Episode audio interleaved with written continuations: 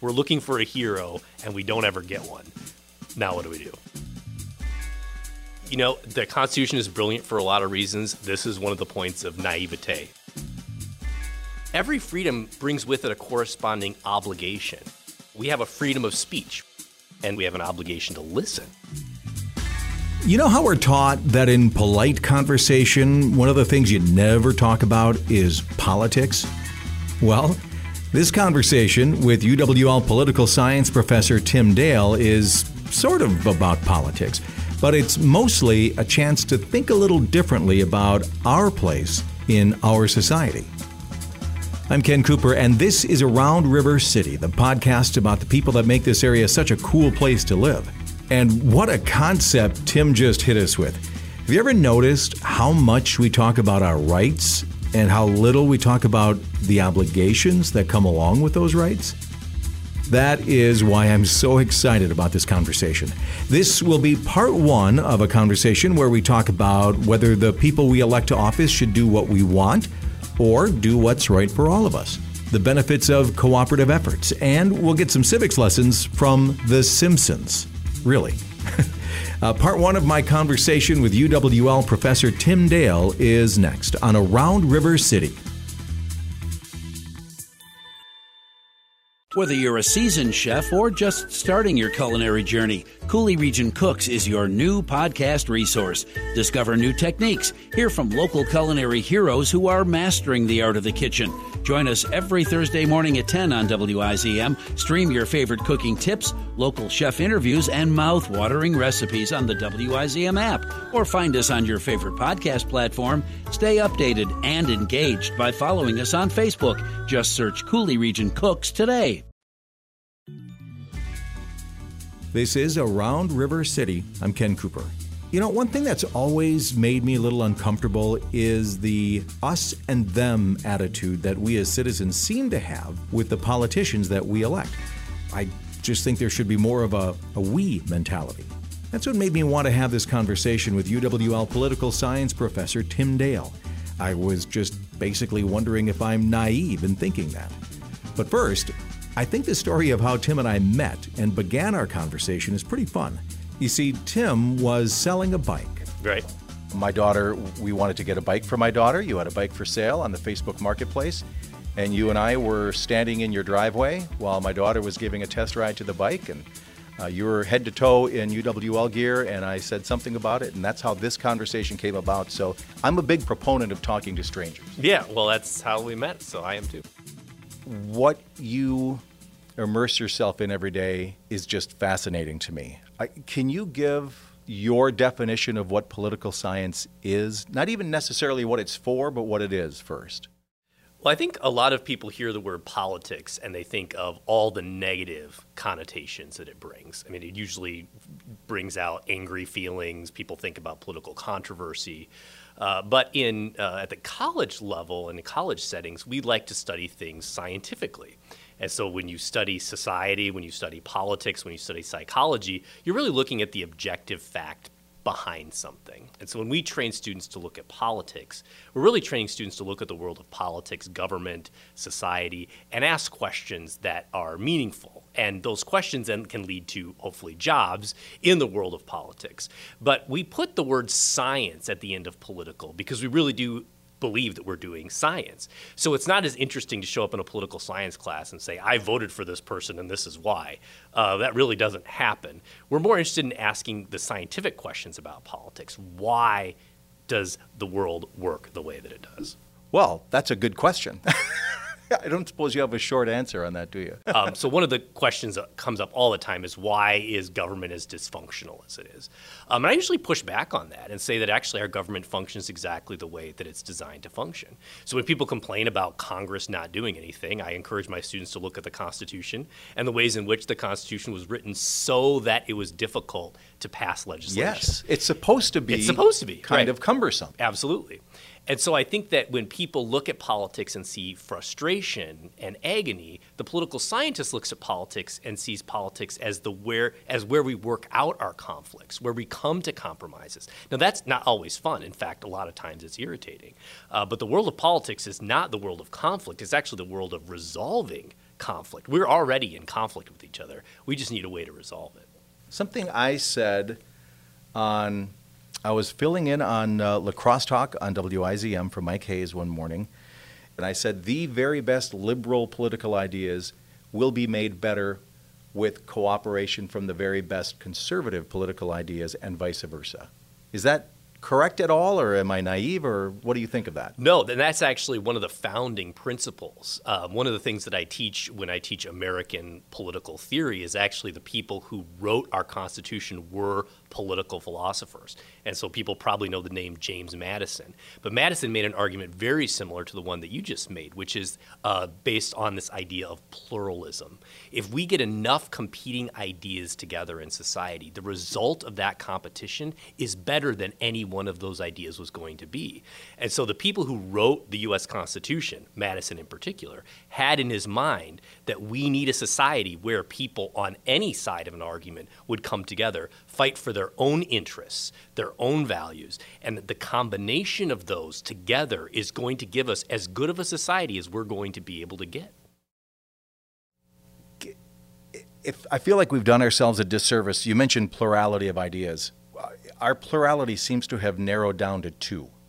Uh, did our founding fathers mean it to be that narrow?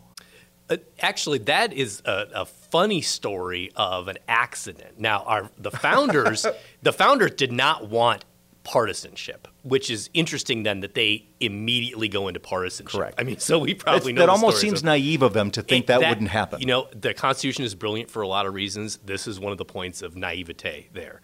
Uh, and the reason we have uh, the, the, polarization is really the way we elect people to office. Not to get too complicated, but anytime you have members elected by a simple majority, you are going to get gravitation toward two political parties.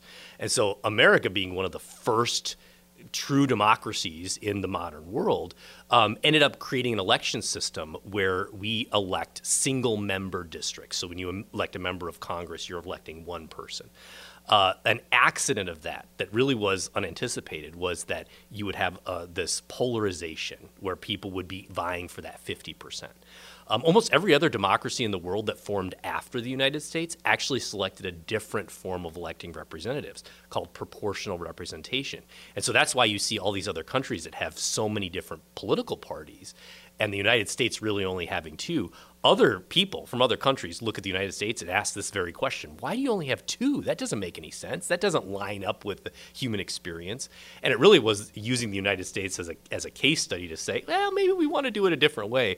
Uh, but it is an accident of our Constitution that wasn't intentional that we have a two party system. Yeah. I've heard the, the comparison made that take yourself back to 1985 and the very first Apple computers, and that was American democracy, and it was the greatest thing. But we're still working on that 1985 Apple computer, and the rest of the world is on iPhones. that's right. Yep, that's a good analogy. And I think that that's where um, you hear a lot of people dissatisfied with the American political system, particularly when we become so polarized. I still think that we are effective at bringing together uh, different viewpoints and and finding compromises. I think that there are times where American democracy feels like it is two groups of people that will never come together. But that kind of ebbs and flows. So we've had these periods of time, it seems like about every 20 years, where we will have true polarization and then we'll kind of come together. Um, a story I like to tell actually to my students is that uh, I was teaching college classes back when Mitt Romney and John McCain were running against Barack Obama for president. And it was very common for students to show up in my classes and say, I don't see a difference between these two candidates. They have a debate, and I don't see any difference. Now, it's interesting that McCain and Romney are set up as these uh, anti-Republican Republicans right now because of kind of how the party has gone. Uh, but I think that's a good example of where partisanship really was not as pronounced uh, even 10, 15 years ago than it is now. But then you go back before that, you get to the Bill Clinton era when you have Newt Gingrich's contract with America, Bill Clinton being impeached. We were really polarized in our politics. And so I think that that's important to, to think about when we think about how uh, aggressive politics can seem right now is that we are going to have a time, probably in 10, 15 years, where we're going to look back on this and say, yeah, that was a time of a lot of division. Um, but then we'll come back together again, and my students will be once again saying, I don't see a difference between these two candidates. Is one better than the other? Uh, I, I don't know. I, what's interesting about that is uh, I, I'm going to answer this selfishly at first. A lot more people want to study political science when it's divided. our our majors are up, uh, but and and people want to talk to political scientists much more when it seems relevant and divided. Um, I like it when it's divided because I think people see why ideas matter. Uh, what worries me when there seems to be only one prevalent idea is you don't get a lot of debate, and it really is in the, the success of a debate that you get ideas developing and evolving. Uh, so, personally, both in what I do for a living and also what I think is good for democracy, I think debate is good, but it d- is definitely uncomfortable. And it doesn't make people feel great when it's hard to bring up uh, certain topics in conversation at the dinner table. I think, I wonder, is there a college course that can be taught that will teach us how to do a better job of accepting ideas we don't like? That just because I don't like something doesn't mean it's wrong. Right. Well, I actually think that there's a lot of college classes that do that. I think that that's really the norm in a college classroom. Um, one of the things that we've been talking about a lot lately in our department of political science at UWL is that um, in our classrooms, we don't have a problem with students being aggressive with each other. And we talk about politics all the time.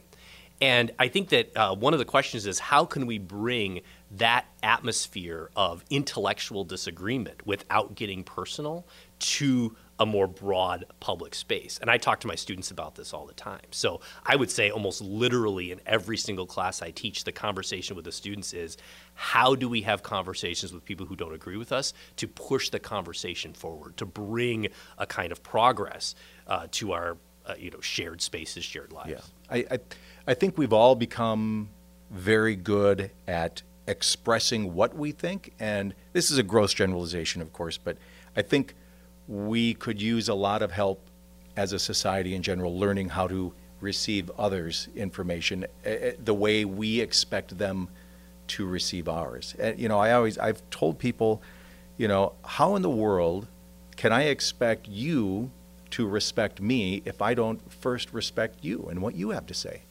Absolutely, and actually, one of the ways that um, I like to talk about this is in terms of the First Amendment freedoms. So we have a freedom of speech. We know we have a freedom of speech. But every freedom brings with it a corresponding obligation. And in this case, we have an obligation to listen. Because if everyone has freedom of speech just as freedom of speech, we would all be talking all the time and no one would hear anybody. But sure enough, you can say whatever you want to say. Uh, but in a democratic society, the freedom of speech is also a promise that we will listen to each other and acknowledge that the other person has a viewpoint. And so I think that uh, we we are better as a society if we acknowledge that the rights that we know we have are brought uh, uh, kind of along with some obligations that we have to each other. I like that you use the word promise. Uh, I have not ever heard the First Amendment spoken about with the word promise. Right, and I think that um, we have uh, obligations to each other. We have obligations to our government. Right, a, a freedom of the press is also an obligation of the press. And so I think that the, the media being considered uh, essentially the uh, fourth branch of government, which is the way it's referred to um, in America from essentially the beginning, really speaks to an obligation that is built into a freedom of the press. This is why the, the press are uh, have a certain code of conduct. This is why they're, they're essential in a democracy. Uh, so uh, I, I, absolutely think that the First Amendment is filled with promises to each other and not just an assertion of what we have a right to do without any obligation to anybody else. Wow, that is that's a perspective change. That's kind of a mind blow right there. Is that what fascinates you about political science? It really does. So when I first uh, went to college, I thought I wanted to be a press secretary. I wanted to stand up in front of reporters firing questions at me, just grilling me. I was in competitive debate in, in college, Oh, and I love the world of aggressive argument. Now, it's not for everybody. It's. Let, and let's define aggressive. I mean the way that people get uncomfortable when they look at a press secretary for a president having to answer really aggressive questions from reporters. I think that's great. I think it's good for democracy. I think it's good for the press. I think it's good for the president. I think we want a society in which we are aggressively, assertively a- asking questions of our political leaders. Uh, and so I, I went to college with studying communication and political science, thinking that this is what I wanted to do with my career. And um, when I ended up in the classroom, I noticed that um, there were a lot of really interesting ideas being discussed. And so it became this kind of pipe dream. Could I actually talk about politics all the time with people who are interested in learning about politics? Uh, because it's also a process of con- continuously learning myself. Um, and by the time I was done with college, the, the undergraduate, uh, I said, I want to do more of this. And so ended up 10 years in college, and they finally gave me a PhD and kicked me out. Uh, so that meant that I had to become a professor.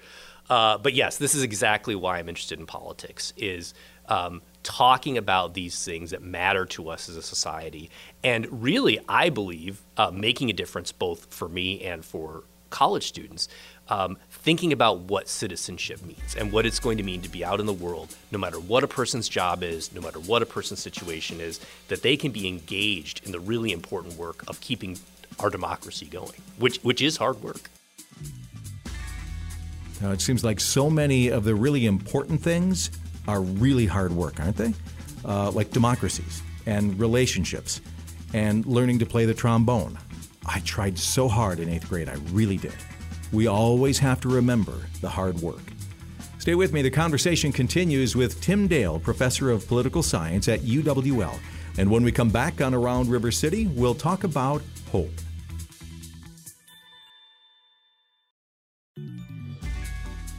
This is Around River City. I'm Ken Cooper. You know, you can subscribe to the podcast at aroundrivercity.com and you'll be alerted every time I have a new episode for you. Okay, let's get back to the conversation with Tim Dale, professor of political science at UWL. Now, as a professor, a teacher, Tim is surrounded by young people every day. So I was wondering how that might affect his outlook on the future.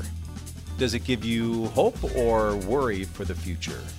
absolutely hope. Uh, college students are as smart, as insightful, uh, as interested in the world as, as I've ever experienced. Um, I think that uh, whenever we see, you know, 20 something, 18 year old kids, uh, so to speak, uh, making mistakes, we know that they're the same mistakes that we made. Um, and I think that that's one of the reasons that a college education can be so essential for helping a democracy is that they show up in the classroom with questions and interests, but they haven't worked all of those things out yet. And I think what gives me the most hope is that um, when they get big, complicated problems, they're not intimidated by them, but they want to take them on. And I think that that's the kind of ambition that's really exciting and a, a good promise for the future. Um, and so every time I sit through a graduation, um, at UWL, I think those students have all gone through these classes. They are ready to take on these big, complicated problems because the problems in the world aren't simple. And that, that's what gets me excited is that every year we have a whole new group of students that are ready to tackle big, complex problems. So, why do we as humans crave simple answers? Please don't give me a complicated answer to this question. Well, it's a complicated answer. Does what you do help us accept those complicated answers, do you think? Or understand them? Or I think so. And I think um, there, there are different forms of complications. I mean, you could have complicated uh, answers because we don't know all the answers yet. Uh, you know, science is constantly, we're never going to know everything. Um, in the world of politics, they can be complicated just because people are complicated. Uh, people want easy answers right now, and they also want to be told the truth. Uh, what uh, one of the things I think is funny in the world of politics that is, is one of these constant ironies is that people will always say they want their representatives to work uh, with other representatives toward common solutions, but then they will also want their representatives to stand on principle. and you can't possibly stand for what you believe in and be uncompromising and also be compromising at the same time. Right. And so I think that then we we're complicated because people are complicated, and so where people want simple answers, uh, I think that uh, the human mind definitely wants to understand the world in a way that doesn't cause a lot of uh, problems or complications. Um, but it also wants to engage with the world in, in a way that un- understands what's going on in the world. And so I think that that's where, uh, when people are, are pursuing education, no matter what that education is, they'll see that the world becomes more simple because they understand what's going on around them, um, but also more complex because they understand what's going on around them. So education is this strange combination of uh, making the world more simple and more complex at the same time. I picture society and politics. I'll just use an example. I'll, I'll equate it to like a diet. You lose 10 pounds and you think, all right, I hit my goal, I'm done. But really, it has to be an ongoing, continual process. In my mind, that seems to be what our social structure and our politics are there for, is to help us maintain the, the constant effort it takes to not fall back on our biology and strictly our biology. It takes effort to be cognitive human beings. Does that make any sense? Absolutely. And I think that the um, a, a, really good analogy for politics, and it makes some people uncomfortable, but I use it all the time, is friendship. And when we think about friendship, friendship isn't a thing that you get to with someone. It's not like, okay, we're friends and now that's it. We just check a box and we're done. Um, as we know, every human relationship is uh, development and it's always ongoing. And you can become better friends and worse friends. You can uh, learn things about each other. You can solve problems together or you can grow apart. And friendship takes work. I think we all know during a pandemic that there are friendships that we kind of lost or eroded because we haven't done the work that it takes to keep those going. And I think democratic society is the same. It's not going to be that we are fully a democracy or fully in a society where we are with other people and we can just be done with it because it's going to always be a process. It's always going to be a process of cultivating that democracy. I think that's where political participation is so important. And that's one of the things that, if you ask any political science professor, they're kind of obsessed with this idea of making sure that uh, younger people know that political participation is essential. Because uh, if you don't participate in politics, you're really giving up on democracy. We no longer have a democracy if people aren't participating in politics. So, as irritating as it is, as annoying as your friend is, you think, if I'm going to do something about this, it's going to have to be done. Um, and I can't just sit back and let someone else do it. I had a cousin years ago who said, if all you do is vote in a general election, you're not really participating in government or in our, or in our society, really. Right it's exactly what I say too. And I think that um, one of the interesting things about voting is that it actually only uh, gives a preference for a candidate. It doesn't say anything about a person's opinion about any public policy issue. Because when you vote for a candidate for mayor or governor or Congress, you could be voting for that person for any number of reasons. But in a democracy, we are required to have a full on public debate about what it is that we want from our government, what it is what we expect from each other. And so a vote actually does very little, if anything, to contribute to democracy in that more uh, thorough way mm. of participating in a democracy. Interesting. And so I think that absolutely voting is important in a democracy. Uh, but so is being on a parent teacher organization. So is being involved in a community. So is giving money to causes that you think are important that's also a democracy. I think people kind of lose the idea of democracy being only a way of voting. It's actually a way of living, it's a culture in a society. So, I guess democracy is a verb, it's an action. It's not something we live in, it's something we do every day. That's a different way of looking at it, don't you think? That'll wrap up part one of my conversation with UWL political science professor Tim Dale. Coming up in part two, we'll get into some really mind bending stuff, like what The Simpsons, the TV show, can teach us about democracy, how the Constitution may be a bit naive in some ways, and what politicians are really supposed to do after we elect them. Head over to AroundRiverCity.com and subscribe for free to the podcast. You'll get an alert when part two of this conversation and any new podcast is up and running. As always, thanks for being part of the conversation. I'm Ken Cooper, and this is Around River City.